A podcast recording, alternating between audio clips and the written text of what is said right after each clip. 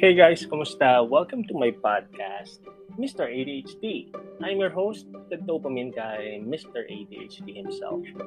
Now, I recently got diagnosed with ADHD. Yeah, a bit late. And uh, all I can say, it was one hell of a roller coaster ride since then. Of course, merong mga upsides. There's you feel validated and uh, explanation na, ah, kaya pala. I love, I love those actually. And then there's the downsides, then yung stigma, and of course, self-doubt. But at the end of the day, it's all about journey of self-discovery and acceptance.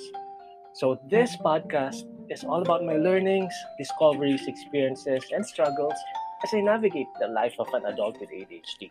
Now, I would like to reach out to my tribe, those who can relate, or people who, like me, have ADHD.